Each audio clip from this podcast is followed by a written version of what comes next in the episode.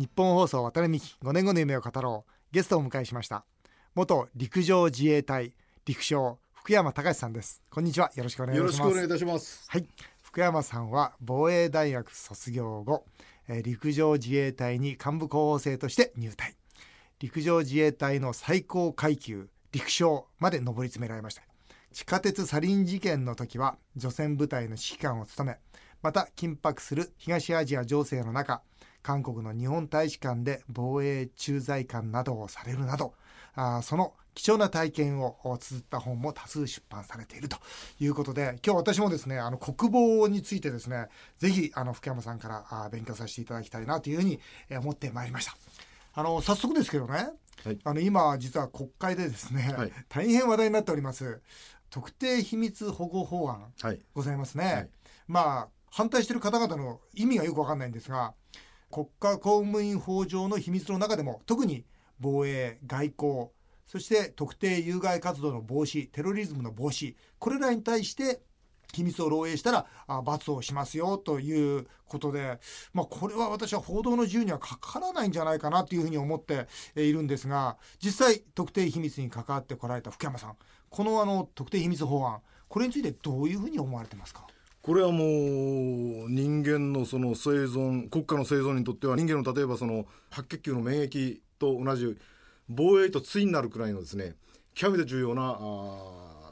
インテリジェンス、はい、これをやっぱりインテリジェンスソースというのはその、えー、国内からも出てくるしそれから同盟国のアメリカ等々からも入るけれどもですね、うん、そういうのが漏洩したらもう日本はもう全くそれこそ孤立してしまうということでその日米同盟というか日米安保条約あるいは最近ではオーストラリアとかイギリスとかいろんなコミュニケーションがありますけれども、うんうん、そういうものと対にイコールなそのあれでパートナーでそのあの安全保障とかテロについての情報を交換しましょうよという時に日本だけはどんどん新聞記者から抜かれていくと。そうですよね。かってそのあの朝日新聞の記者の中にはですね、うん、ゾルゲのスパイまでいたわけですから要するに国民に知らせるっていうミッションとですねそういう部分が非常に曖昧な部分がありますね、うん、もちろん国民が知る権利っていうのは保障することが必要なんでしょうけれども、うん、全く日本には空白部分のそういう、情報公開っていう部分と情報を取得するっていうこれはやっぱり引用語行じゃないけれどもですねついにならないとバランス保てないですね。そうですよね、はい、だから私ねなんでこんなこと言ってるのかなと思うんですけど今までどうしてなかったんですか？要するに今までは端的に言えばアメリカのそのビニールハウスのビニールの中に保護されてるアメリカの庇護のもとにあったそうですね。ところが大きな枠組みとして中国が帯同しアメリカが相当地盤沈下を起こし始めた、はい、だからよほど日本に対してアメリカがその自分が力がなくなってくればですね、同盟国に対して応分の努力をしてくれっていうことになるでしょうけども日本に幾分期待するっていう部分でですね。なるほど。やっぱりやっていかないと。要するにバックグラウンド背景が変わってきたっていうことです。ね。なるほどなるほど、はい、要するに中国の台頭によって、はい、日本もそのある一定の役割を明確に果たさなきゃいけなくなってきたと。そうですね。全くアメリカ丸がかえではもうやっていけませんよっていう状態ですね、うん。うん、だから秘密も、はい、要するにちゃんと守りなさいよと、ね、今までは要するに簡単な話大事な秘密は日本にも教えなくてもよかったんですね。そうですね。簡単に言えば、はい、い。いと、日本はまだまだもうお前かかんなくていいよと、それが日本かかんなさいよというところでこういう法律が出来上がってきたと。そうですねあこれはもうあれですよね報道の自由とかいう問題ではないですよね。まあ、報道の自由は報道でそれをどんどん取ればいいんじゃないですか。だけど新聞記者は取っていいけれども、うん、やっぱり今後その事件とかなんとかでいろいろ出てきて裁判の中でですね、うん、これが意図的なその某インテリジェンス機関と合体して何かやったとか、うん、そういうとこから知らず知らず抜かれているとか、うん、いろんな形態のですね、うん、この法律の条文に書き尽くせない内容があるでしょうか。ら、それはケースバイケースで判断しながらコンセンサスを得てですね、より良いものにしていかと、これはあのスタートに過ぎないと思うんですね、日本の憲法は不満の大点で全然変わってませんけれども、やはりこの秘密保護法でもですね、いろんなケースを踏まえてそれは人間の考え官僚が作るものですから万全じゃないと、必ずそこには盲点とエラーがあると、それは今後是正するっていうことでとりあえずだけど国際スタンダードでよその国が着てる衣服をですね、うん、日本には着てなかったわけですから、うん、それを着なければいけないということだと私は思ってますなるほどはいよくわかりました、えー、福山さんこれあれですね以前のお仕事っていうのは実際その諜報っていうんですかまあ、簡単に言うとスパイ、はい、そうですね、はい、今回福山さんどうしてこの今までのそのスパイ活動についてこう皆さんに話をしようと思われたんですか渡辺先生がですね、はい、自分のビジネス活動をですね私は絶対に本にして、こういう失敗成功があったってことを残すべきだと思うんです、はい、要するに何でもですねヒストリーというものに基づいて次なる積み上げ、うん、インテリジェンスの変革ができるわけですから、うん、列国ではですね例えば、ドイツの情報機関だったらゲーレン中将だとかですね、うん、それからレオポルド・トレッペルというその赤いオーケストラっていうドイツヒトラーを全部その情報を網羅したあのロシアのスパイとか、全部自分のヒストリーを書いてます。なるほど。でそれに応じて、うん、だからどういう失敗があった、どういう教訓があったっていうのを全部分別をしてそういう列国はですね、うん、その情報のインテリジェンスの組織なり運営なりっていうのをあの高めてるわけですね。日本はゼロです、う。ん、ですから私はあえて、うん、あの自分のそういう部分を書いたと、で防衛駐在官っては何をしてるんだ、私に続く防衛駐在官というのはどうぞこの本を読んで一歩でも前に進んでくれっていう気持ちですね。なるほどね、はい、実際その部下というのはどのぐらいたくいらっしゃったんですか？えーと、私は最後は西部方面総監部幕僚長といういわば参謀総長。でコマンダーというのはもう一人いるんですよ。西部方面総監という、はい、だけどその組織につながる人間というのは2万8000人おりました。2万8000人、はい、2万8000人の方々の,、まあその自衛隊の教育って、まあ、ちょっと大きいんですけど僕は何でそのこと言うとあのうちの学校でですね実はその合宿所の館長とかあもう体感された方が数名働いてくれてるんですよ。私の学校で。でとにかく僕はびっくりするのは自衛隊の方の能力の高さ。そしてその誠実さ仕事の確実さ。まあ欲を言うと欲がないとこが問題なんですよね。その話しててももっと仕事を広げればいいんじゃないかなと思うけどまあ言われたことをやるんだと。いうところで非常にその能力が高さそれを感じてるんですが自衛隊って一言で言うとどういうとこですか？あの入ってくる人はですねさまざまなキャリアで大多数は挫折感を味わい大学に不合格だとか場合によっては暴走族とかいろんなその要するに普通のそのノーマルなものからははみ出した人も相当いると思います。あそうですしかし我々はその戦後その50何年経つんですけれども、うん、そういう人たちをですね立派な社会人にするっていうノウハウを作り上げました。なるほど。それは国を守るっていう崇高な使命ですから、はい、私は人間はですね知能がいくらだとか、うん、えー、大学の偏差値がどうだというかもしれないけれども全部人間は能力をしっかりと教育して使命感を与えればですね、うん、みんな素晴らしい能力を持ってると、そういう使命で我々はその今あの自衛隊についてあの本当注目してもらいたいのは自衛隊の持ってる若い人を教育する力ですね。これはもう世界に冠たるものがあると思います。でしょうね、はい、私の自衛隊の体感された方見てると本当にそのノウハウっていうのはすごいんだろうなっていうのを改めて感じてますけどね。えー、さて今回はですね福山さんが韓国の日本大使館に防衛駐在官として赴任されていた時のことを書いた防衛駐在官という任務つまりスパイですよね。スパイ。それは38度線の軍事インテリジェンスという本をお書きになられた、えー、そこからお伺いしていきたいんですけどまずこの最初に読んで気になったのはホワイトスパイとブラックスパイっていうことをこう書かれてるんですけどスパイには2種類あるんですか？そうですね。あのスパイというのはゾルゲとかトロペドだとかそういうもののように命を懸けて捕まったらもう公主権になるような、はい、一切身分を伏せて偽装して、うん新聞記者のふりとかそういうもので何らその外交的な日頃ない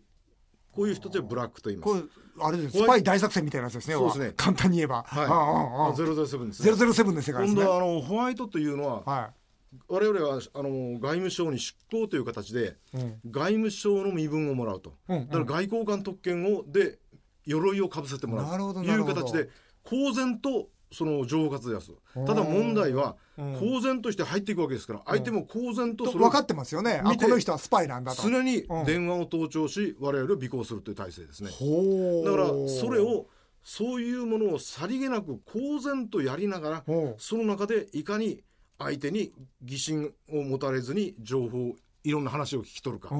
だから我々はもう全部電話で私がやる時はもう公然と盗聴されてる。盗聴されてるって上で韓国軍を褒めちぎったりいろんなことをやってました。なるほどね、うん、私もねあの、まあ、韓国はうちも店出したりしてるんですけど国会議員になって初めてその日本大使館のアテンドで韓国政府の方と役人とお会いしたんですよ。で全く実はその話が噛み合わないというか盛り上がらないというかびっくりしたんですけどね。というのはあの日韓請求権協定ってご存知ですよねもちろん、はいはいはい、要するにその戦時中にはいろんなことがあったけど、まあ、これで終わりにしようよということで協定を結んでそれがまた実はその戦時中の日本企業の給与未払いについて向こうの最高裁が払えってできてるわけですよね。でこれは誰が考えてもおかしいでしょって言って韓国政府もおかしいって言ってるんですよね実はね。おかしいっつってだからまあその向こうの政府の方とこれはおかしいよね韓国の最高裁これ間違えてないっていう話をざっくばらんにしようとしたらいやあそのことについてはもう本当に僕も何も何も言えないみたいなことで怒り出しちゃってで最後に詰めていくとこういうこと言うんですよ。いやそれはね渡辺さん感情の問題だからと。つまり理屈じゃないんだよと。感情の問題なんだよって言われたらもう会話続かないですよね。そうですね。だってなんであろうが俺は嫌いだっつったらもうそれで終わりじゃないですか。もう小学生がね怒ってると同じだから、えその福山さんから見ても韓国っていうのはそういう国ですか？いや私が1990年から93年にいた頃はもう極めて和気あいあいで。あ本当ですか？もう自衛隊と韓国軍っていうのはもう本当にこんなにそのフレンドリーにしていいんだろうかというくらいに親密で。本当ですか？彼らのその軍の発祥っていうのはですね、はい、マッカーサーの米軍からサポートを受けて作られた面もあるけれども、はい、その将校の中枢っていうのはほとんど日本の教育を受けた人たちなんですね。だから我々に対するシンパシーがものすごく強くて。あそうですか。も最初行った時はその情報活動もされることながら毎晩そのお酒を飲まされることについても並行するくらいに頻繁にその飲みました。あそうですか、えー、それからその街の雰囲気も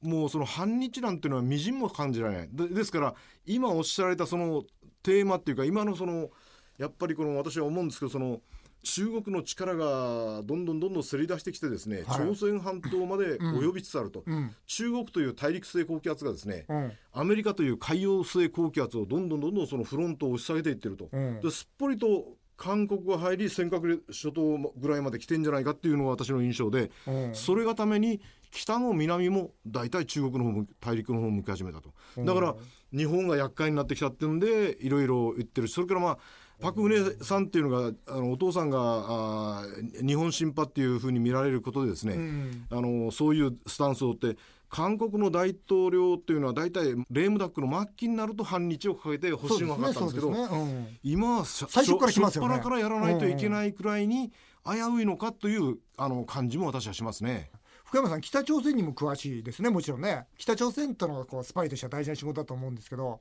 北朝鮮って核持ってるんですか？持ってますね。持ってますか？持ってると思いますね。それは見たわけじゃないし何したわけじゃないけれども、うん、いろんな情報を総合判断してもう確実に持ってると。持ってますか？あとは高度化してその彼が開発する新しいミサイルに搭載できて、精度を上げるっていう段階に順次そのタイムスケジュールに従っていろいろ障壁があるもののもう時間との勝負でますます、えー、それはもう確実なものになっていくというふうに思ってます。これでもそうすると韓国としては嫌ですよね、うん、韓国は持ってないですよねもちろん、うん、韓国はでも持とうとしません、ね、そしたら、うん、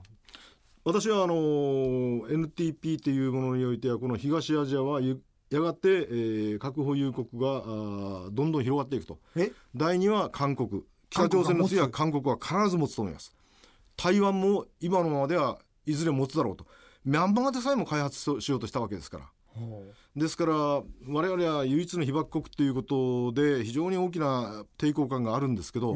周りはどんどんそうやって核が拡散していく。これはアメリカが何と言おうと中国が何と言おうとですね自分たちの独占体制を維持しようとしてもですねこれはもう上がられない大きな力だと思ってます私は。ただ韓国が核を持ちたいのは分かりますよ北朝鮮が持ったらね、はいはい、やっぱり守らなきゃいけないですから、はいはい、でも韓国が核を持ったらアメリカ許さないでしょ。アメリカ許さない。かってパク・チョンヒの大統領の時に核開発を1970年代にやってて、うん、アメリカからお前たちがそれを続けるんだったら在韓米軍を撤退するという脅しのもとに彼らは注視した。だけど注視した時のノウハウそれから秘密に開発したものっていうのは私は全部持ってると思います。ああそうですか、はい、だから短期間に彼らはできる。しかもそれを運ぶ巡航ミサイルそれからアメリカにも何回も行ってその弾道ミサイル、うん。うん、これの長射程化っていうのも合意に達してですね、うん、そういう体制は続々と分かる。それでアメリカが私が言ってる時に、まあ、これ秘密の話に属するかも分からないけれども、そのアメリカが「We are watching Korea every minute」我々は分刻みで韓国を見てるっていうことをアメリカの駐在部が私に言いましたけど彼らが見てるのは何かというと、核開発と化学兵器の開発ですね。ああそうですか、うん。うん、しかしねじゃあここでまあちょっと話は飛躍しますけど韓国が持ったと。そうなった時に台湾も持ったとそうなった時にねじゃあ日本は持たなかったら守れないじゃないですか、うん、どう思いますかその辺は？そこがやっぱり非常にあの戦後の日本のメンタリティーの中で際どいことですね、我々はあの本当に日本人っていうのは強いその被爆国というものがありますけれども、うん、そういう事実を突きつけられた時にですね今例えば中国がどんどんどんどんライジングする中で、うん、安倍総理があようやくその法整備を行い防衛力を強化するということに出ましたけれども、うん、私はやっぱりそういう国民がですねやっぱりそういう現実に向き合って、自分の国を守るっていうことについてやっぱりシビアな選択なり考えなりをしなければ、うん、そういうその他力本願的なもので、えー、この国が生存できるのか、うん、例えば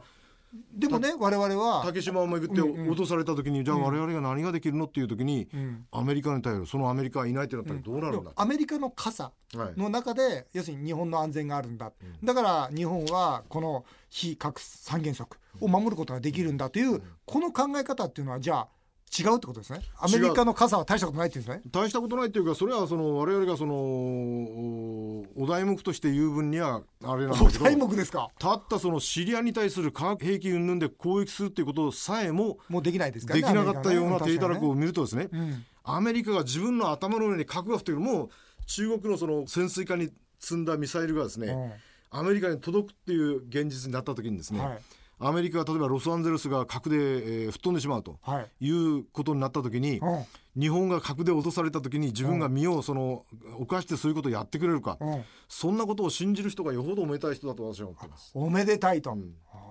面白いな。福山さんの話面白いな。中国のちょっと動きもねちょっとしっかり聞きたいと思うんですがもうちょっと今回はお時間になってしまいましたんで、えー、5年後の夢を語ろう。来週はですね、えー、福山さんの5年後の夢そして、えー、中国のこれからの出方ぐらいのところお話を聞きたいと思います。よろしくお願いいたします。よろしくお願いします。